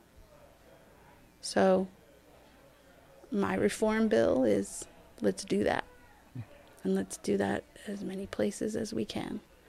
And it's a piece and it's foundational. And then there's lots of other stuff that goes on top of it and it begins before a child's even born. You I've never thought about this before. The way that you the way that you describe how we need each other. I've always I've heard many people say we need each other. We're social beings. We're this that. We're, you know, and I accept that. By the way, I've never heard it described at birth, where like an infant by itself will literally die. That's correct. And there's a point, if you know, baby born today, it'll die if it doesn't have somebody taking care of it for X amount of time. But the, at the end of X, there becomes a point where they can stay alive, but there's other growth that needs to happen that's not just physical staying alive or whatever. And there, I've never thought about it in that way. And I, I've never considered that at some point, like kids might be technically able to stay alive, but they're not getting what they need to grow. And they'll fail to thrive without the interpersonal connection. Yeah. I mean, we we have an actual uh, we have an actual biological response when we're gazing at a child. It's called a foveal glint. Yeah. That's literally the name for the sparkle in the eye. When you're mirroring your child or a person you're in love with. Mm-hmm and you get that, you know, in cartoons how they draw that little star. Yeah. That's the foveal glint. And you're literally mirroring love back at them, radiating love. And and without that mirroring, um, without that connection, uh, children don't thrive. They don't even grow the same. And um, I don't want to uh, quote the name wrong, so I won't say the name, but there's kind of a naturalistic um, we'll call it a study, but it wasn't a study because it was happening during wartime and because uh, this is going to be a podcast and I don't have the details in my head. I'm going to be very loose about the details. the safest way to not be wrong. exactly. Exactly. I but, relate to that. Yeah. Um, but um, there was um, an orphanage and um, where um, babies were being cared for and the the children in the ward, the babies in the ward were dying. And when they would get quite ill, um, they would put them in this one nurse's care, and then sometimes they would live. And um, to make a long story short, and uh, we'll be sparing on the details. She gave a shit. she held them. she held them. Yeah. That was the big magic secret. She held them. And, you know, there's, I mean, the Harlow's um, monkey experience with the cloth monkey versus the wire monkey that fed. Um, I mean, there's a, a whole host of things uh, we could talk about after this podcast. Yeah, and we will, I guarantee you. Oh, it's, I, I, I can't wait to send you like 15 things yeah. right now. Um, but there's a failure to thrive, and the body actually does shut down, and, and a child won't even develop the same. So for that's and that's before we start talking about nutrition and the cortisol levels of the mother yeah. and how stressed she is and whether she had access to proper nutrition and whether she got to have you know a good night's sleep or whether she was trying to find a place to live. I mean before we even get to all those inequities um, at at birth if you're not held and you're not you're not nurtured in that way you're you're not even going to start out on the same starting line. Is can it be fixed or can it be repaired or or I mean if it's is it are are are babies or young people how, are they stunted? Is it possible to be or not is it possible are they stunted beyond growth down the line? So if, what if you from 0 to 4 you get what you need but 4 to 6 you don't. And then from 6 on things are good again. Is there a way that gap from four to six is it gone forever? Is hope lost forever, or can we go back and treat somehow that child that they didn't get what they needed for two years? Is it permanent? Well, I wouldn't be able to make sweeping generalizations since there's so much there, and I also wouldn't presume presume that we could know all of that at this point with what we do know. Um, but I from everything I've read and experienced, I would consider things like a diathesis stress model, right? You have certain predispositions to whatever your genes bring you, whatever um, situation life has handed you, all of the generational traumas your family has endured, everything's adding to you got a great hand, you got a not so great hand. That that's your diathesis, right? That's the disposition that you're you're dealt with, and the better the disposition, the more stress you can take. The The harder the hand you are dealt, the less stress you can take before you break. But is anybody hopeless? I I've seen very few cases that I thought were completely like, wow, I don't I don't quite know what to do there But can we make inroads with everyone? We have to try. Um, I, like and I, I won't I won't say is there anyone beyond beyond hope or anything like that. I, I can't make any mass um, yeah, there's I, I have many thoughts coming up that I, I wouldn't want to go there. Um, but I I would say that I I want to be committed to try to get anyone I come in contact with better for the interaction I have with them. And even if that just means having a genuine connection, trying to see the person for who they are, trying to see their best qualities. And sometimes you have to work harder than others to find them, but trying to really do that genuinely. And um, some people are really hurt and really hurting, so they do a lot of hurt and they do a lot of damage. I think our I don't know. Is this a, a cultural thing? We we we're so happy with punishment. And happy's not what it actually is, but we're so eager once you see something in the news, this guy did that thing and it a lot of people are immediately comfortable saying, string him up by his toes. Mm-hmm. Screw that guy. He's mm-hmm. hopeless. He did this thing. He doesn't deserve to be here anymore. Mm-hmm. And what I hear you saying is, hold on a second. Like, he's not, just doing this for the hell of it. He's not getting a need met. Mm-hmm. And what if we met the need? Well, and you know, I think we can all um, be reactive and reactionary um, when we're, I, you know, in in our in our talks before we've we've been in circles where we're asked if we're above the line or Uh-huh. below the line, and whether you're in a you know a, a reactive state. We can all go there when we're hurt, and it's um, it's an act of intention. It's a practice, and when you find yourself being reactive, we have to take a deep breath and then put ourselves in a different position. And and and when people go immediately to retribution and just deserts um, they're often making a fundamental attribution error right? Like if we're if we're driving and uh, we cut someone off we can say it was j- in our in our head our immediate reaction is like oh well i'm i'm i'm late i'm in uh, i'm in a rush i didn't mean to and we don't think we're a bad person because we cut them off but somebody else cuts us off and we might say well that guy or that girl or whatever you hear people Get your license in a Cracker Jack box. Right. And, you know, the attribution's different. It's situational for us, but it's trait for them. And I think of that when I hear people talk about people they've never met in circumstances they don't know. And um, certainly haven't walked a mile in their shoes or in their skin or they're in their experience.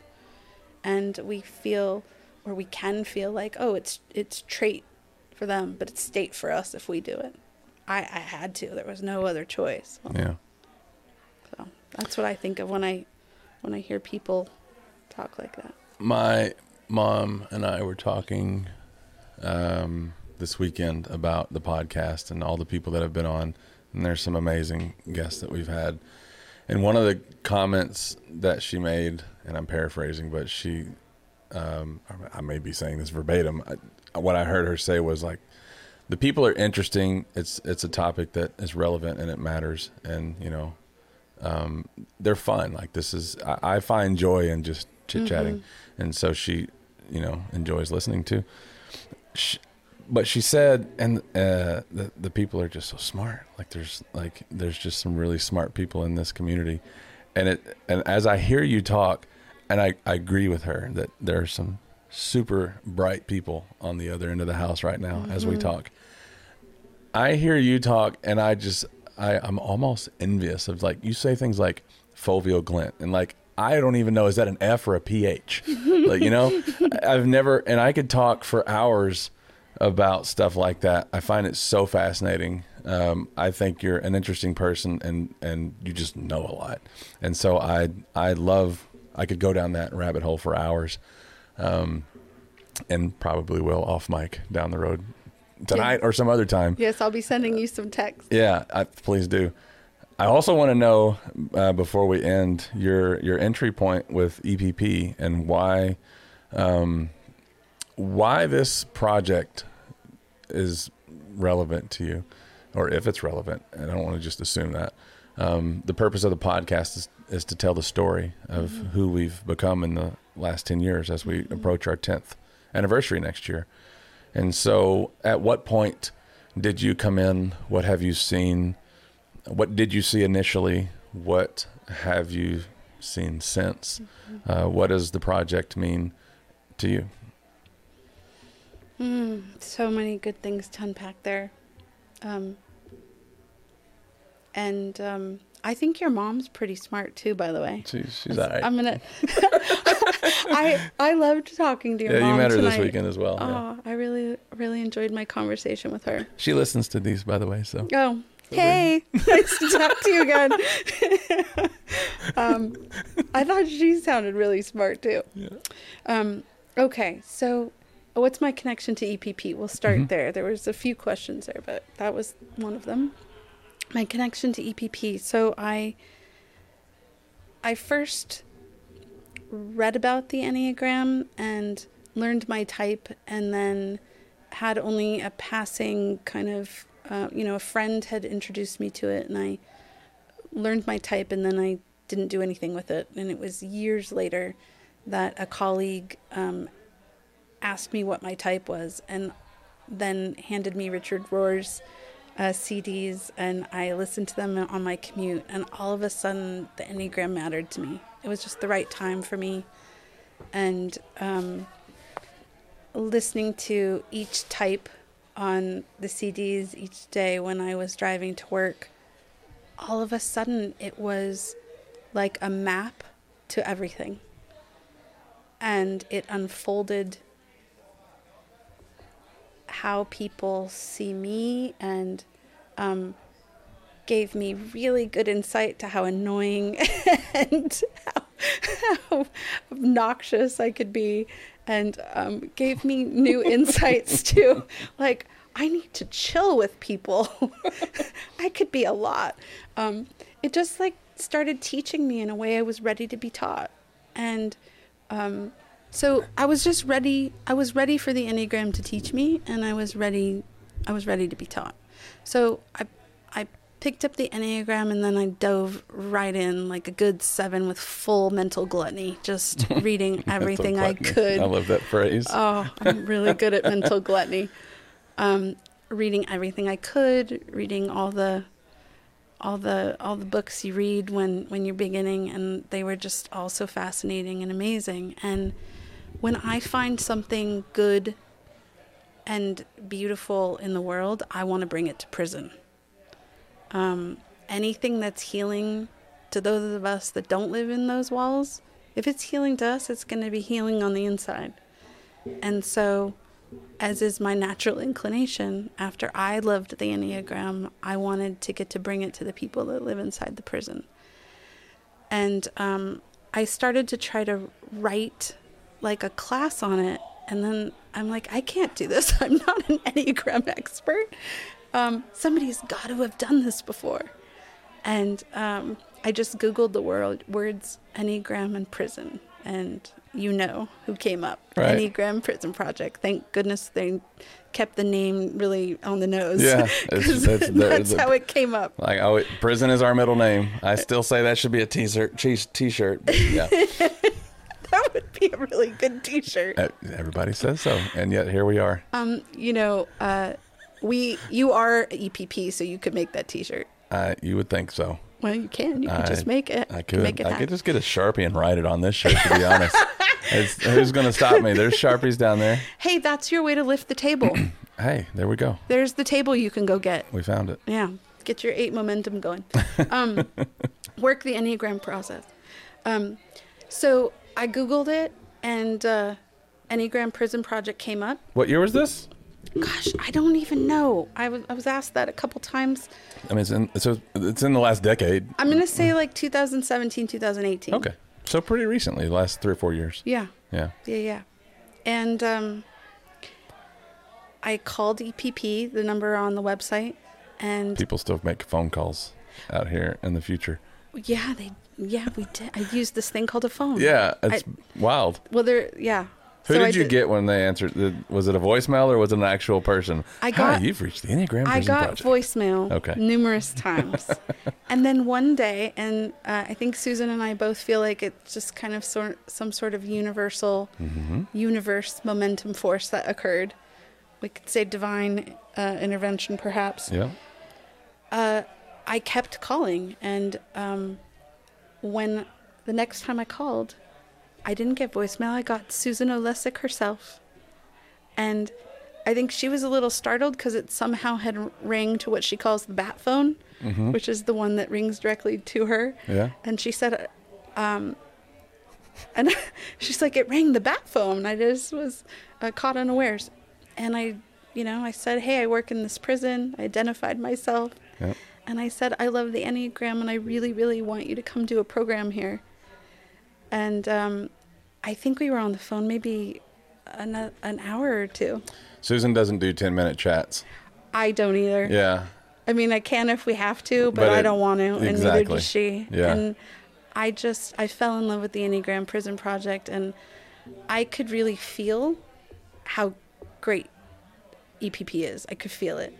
And uh, she ended up saying, I just kept thinking, Are you real? Yeah. Are you real? I can hear it. And um, I didn't have that thought because I was just so in love with the whole program and with how substantive she felt and how solid she felt. And I could really feel that. Um, but I have been amazed ever since. I, I get to now have the, um, I guess it's a, she had it first, but now I keep having that feeling like you are real. You are real, and this is really happening. This is amazing stuff.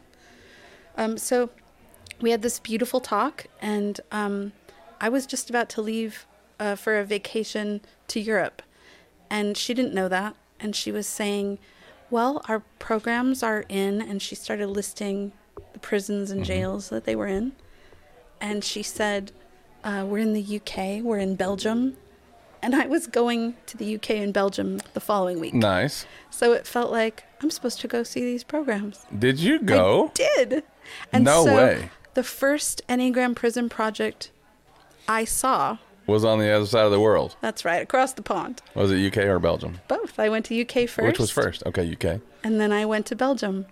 So, um, That's a. Tr- I didn't know that by the way. mm-hmm. I might have heard that at some point and didn't store it yeah. properly, but that's I didn't know that. Jean Philippe took me to three prisons in, in Belgium. Jean Philippe, for those who don't know, is a warden at a prison in Ah. in uh, in Belgium, and Just the greatest. absolutely. Viva drove me from Paris to Belgium. How long is that? That's a hike, I bet. I don't know. But I I asked her so many questions the Yeah. whole ride. Yeah, It was beautiful. That's that's wild. Yeah. Just the way that that all lined up, and that oh, by the way, I'm already planning to go there. I mean, I was I was going to be there in a week, and so we did that. And then the next time I saw um, uh, the Enneagram Prison Project, it was in the prison system where I work. Okay, Um, not at my prison, but at a different one. gotcha. And then um, it was after that that we we all got it together to get them in our, our prison. And so, are we there now? Yeah, you've been there. That's Not you personally, well, but of course. I could come. By the way, am I invited? yes, we just have to get you gate Okay. clearance. How, do they? We'll talk separately okay. about that cool. process. Well, that, I'm down, and I'm down, and I know that there's, uh, you know, book clubs and other stuff that we like. We wouldn't even have to be enneagram gram related. Like I, I would, I would love to just. I'm down. all that. Yeah. The offer is extended. We will make that happen. Does COVID get in the way of that, or are things open back up ish? It is. It's opening back up now. Okay. The world is coming back in. How long is the process? Like, who, you know, once I do, like, hey, can I come in? From that point to when I get to go there.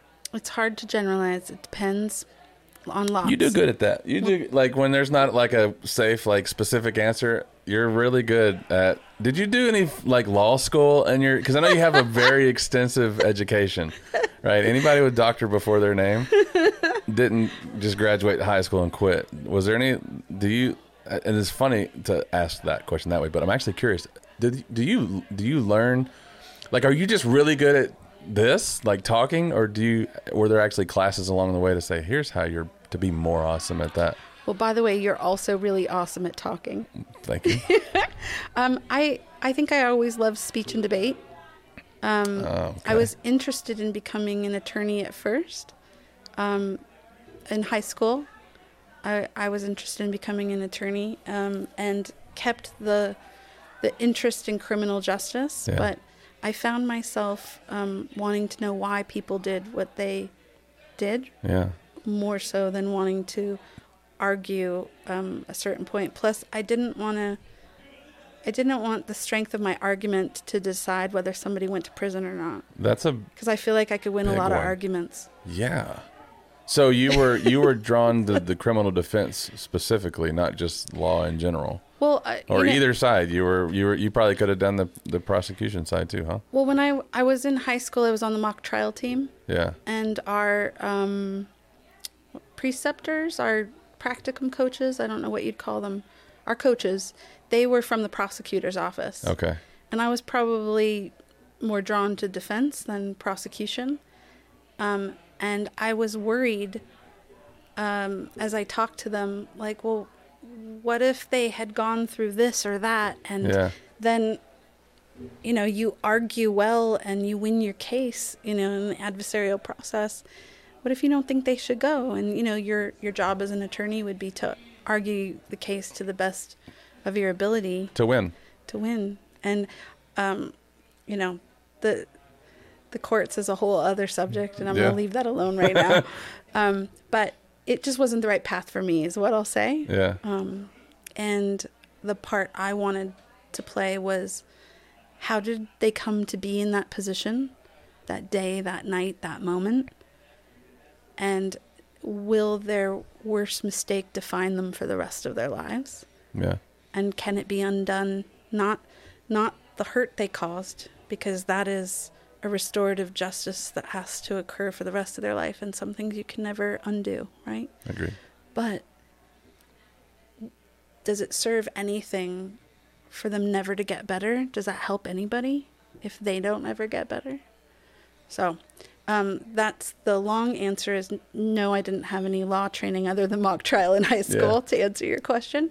Um, but, you know, being in correctional psychology or forensic psychology, and I was an expert witness. Um, so that's a kind of uh, oration you have to do when you testify, but Yeah. um, as a forensic examiner. So, um, but even in corrections, there's an intersection of criminal justice and psychology. It's so fascinating, and I don't know that I would have ever gone down the route anyways, even if if I had righted my train early enough. But I'm always, I'm just fascinated by people who can be that good and that informed and that educated and that just capable and that whole. I don't know. I find it I, I find it fascinating. I wish I knew that about the the mock trial. Uh, You would have been phenomenal. I, I would have I would have prepared something for this conversation. Like I would have like thrown out like a little fake thing. I think I probably you know anything. I don't know. I, I feel like I'm good at bullshitting, which is it's which is is it is it bad that I think that that would have given me an advantage? Well, I guess the question to ask yourself about that is how do you define that, right? What is the definition of BSing? Because I think There's that's where you find the finesse of debate. I think to me, like, if I know or if I believe, like, I don't know, I just picked something random in the room here, like the fireplace. Like, it's not a real fireplace. I know enough about it to know that the fire, the that's real fire, but it's not actual wood burning; it's gas. And then there's a fan you can turn on to like blow mm-hmm. hot air. If we were talking about the fire, I feel like I could read your knowledge of this mm-hmm. fire and then use your lack of knowledge against you. Mm-hmm. And I think that's what bullshitting is. Hmm. Because I'm taking, I'm not trying to sell you something that's not real. You know, I'm trying to manipulate your lack of information. And Very and idiosyncratic definition of bullshit. I don't know what that means. It's a unique way to define it. I wouldn't Okay. have thought of defining that term that way. What what do you think would be a typical way of of defining bullshitting? Love that this is what we're asking. Yeah. I told you there's no rules. we can do. Fantastic. well, and because I'm also trying to track all of the questions that we didn't Yeah. just ask so that I could go back to them if necessary. I'm Part like, okay, we're on this. There's this thread and this thread and this thread and this thread to go back to. Okay, so the question at hand is how do I define bullshitting? yeah. Um, I think there's a, f- I would say the prototy- the idealized cognitive model of bullshitting, which is like the central prototypical, would be that you don't know what you're talking about and you act as if you do. Gotcha. That's what I would have said. I thought the definition was. Okay. That's like the idealized cognitive model of it. That makes sense. Uh, which I can is- get down with that too, by the Which, way. by the way, I'm going to send you that book if you have never read it. George Lakoff. I mean, sign me up. Uh, it's called Women, Fire, and Dangerous Things because it's a word that means all those things. Anyway, so like the, I, I have to tell you this now because I know you're going to appreciate it. Yeah. So there's a prototypical definition of something in your head. So think bird. Okay. There. Okay. And that bird is, has certain qualities, traits, uh, aspects in your in your head. But a penguin is a bird, a turkey is a bird. There's lots of different kind of birds, and it goes out in a continuum. I want you to get to my bird. See how many birds it takes. Yeah, and it becomes less bird-like Yeah. to your prototypical bird in Ostrich, some. Yeah. penguin. So, so the idealized cognitive model of bullshit would have been, you don't know what you're talking about, but you spin it like you do. Fascinating. That's actually probably I would if you told me that first instead of asking me, I would have said, "Yeah, of course that's bullshit." And Yeah. yours was, say it again. Using your lack of knowledge, it's the it's the flip side of that. Mm-hmm. where you're saying the prototypical would be me not knowing, Mm-hmm. but trying to pretend that I do. And mm, what I'm saying is, you don't know. Maybe I and don't know. you're going to exploit it. yeah, So I would consider that the a critical thinking and identification of the weakness in my argument is what you're doing, Mm-hmm. so that you can then seek to ex- exploit to persuade, Yeah. right? So you're you're examining the weakness in my argument, and it might Yeah. be identifying the areas you think I don't know what I'm talking about. Right. Or just testing one thing that you weren't positive or Mm-hmm. weren't sure, or where your argument argument was weak, Mm-hmm. or whatever.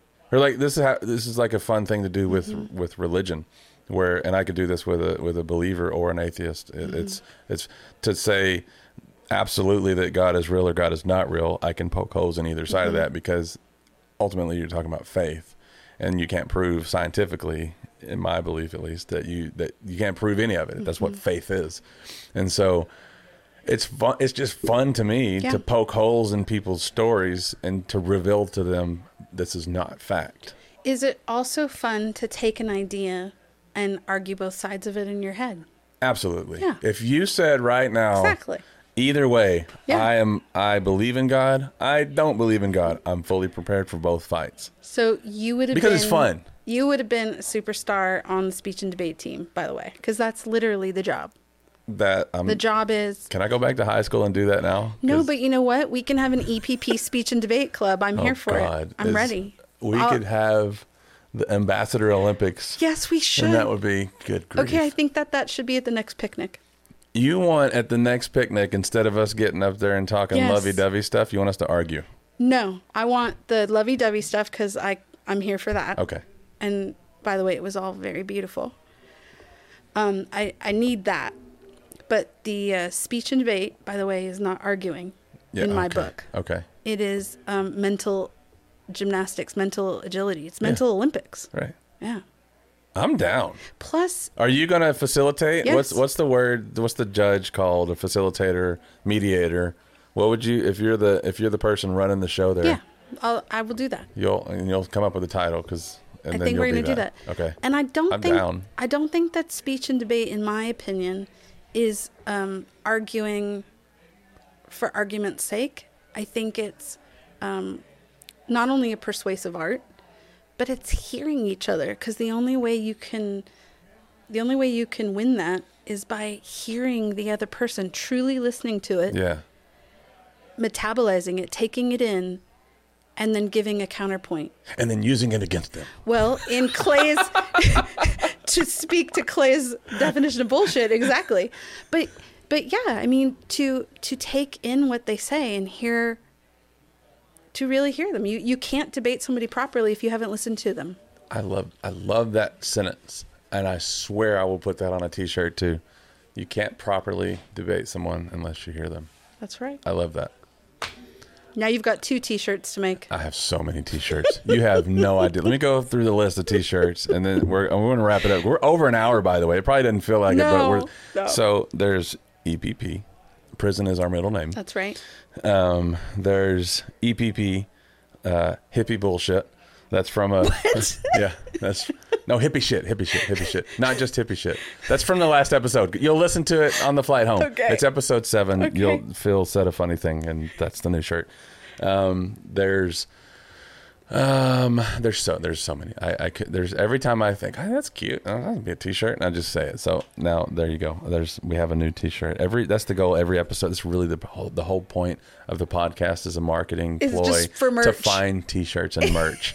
it's really all it's about. Are you going to have- monetize this merch for charity? we're gonna have a, a T-shirt with ostriches and penguins, and then it's gonna say EPP, and then on the back it's just gonna say birds. Nobody will know what the hell it means.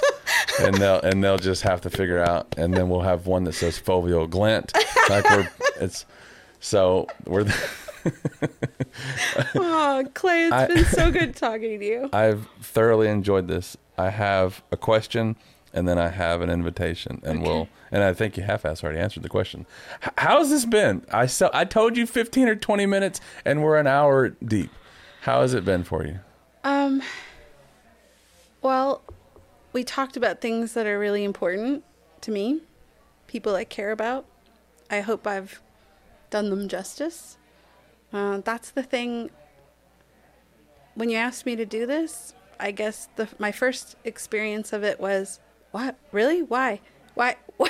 Why are you asking me to talk on your podcast?" Well, you're a rock star, by the way, to to the ambassadors and to a lot of the people who know you. So to us, it's like a no brainer, and everybody I mentioned to is like, fuck, obviously, yes, definitely, Robin included. Get yes, take her. Up to, yeah. That's so sweet. So it's such a no brainer. Well, I, I would I would not have known that. So thank you. I'm going to take that compliment in and put it deep in my heart. So I really do appreciate that and thank you. It does feel good to be seen. Um, and uh, I didn't know I'd achieved rock star status, so that's very exciting. Um, so my first thought was, really, what? I, you're asking me to be on a podcast, and I just heard how great your podcast is, literally right before that.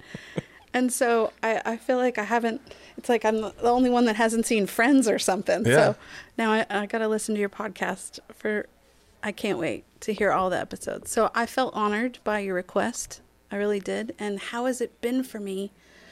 I, the thing I was nervous about, because I told you I'm now that you've asked me, I'm nervous. Beyond the like, just you know, personal butterflies. You don't want to.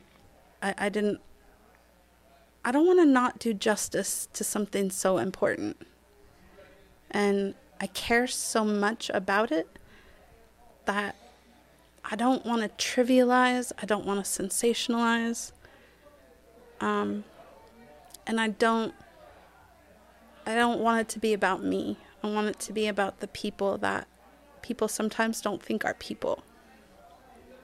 And I want to remember both their victims for them, with them, which honors the victims and their struggles. But I want to also honor the people that sometimes people don't even think of as people. And I, I just didn't want to mess up. I am comfortable saying that you did not mess up. I'm glad. And I'm thank glad. you, thank you again. I there's two things that I don't do. There's a lot of things I don't do. Two things I don't do with the podcast. I don't introduce people, and I don't take the last word. So I want to mm. give you the last word. I'm going to shut up and just give you all the time. Anything that's on your mind that we didn't get to, anything you'd like to share, say, or not say, whatever. There's no time limit. Uh, it's all yours, and I'll just sit here and listen. I feel great gratitude. I feel great gratitude for um, living the life that I live. I feel very blessed to know all of you um, and to be part of everything we're all doing in the world. And I just want more of this for everyone. and it sounds trite as I say it, but if um, if people could feel what I feel, they'd know that um, we just need more of this in the world. More honest conversations, more listening to each other, more appreciating each other's divine gifts, and mirroring it back to each other.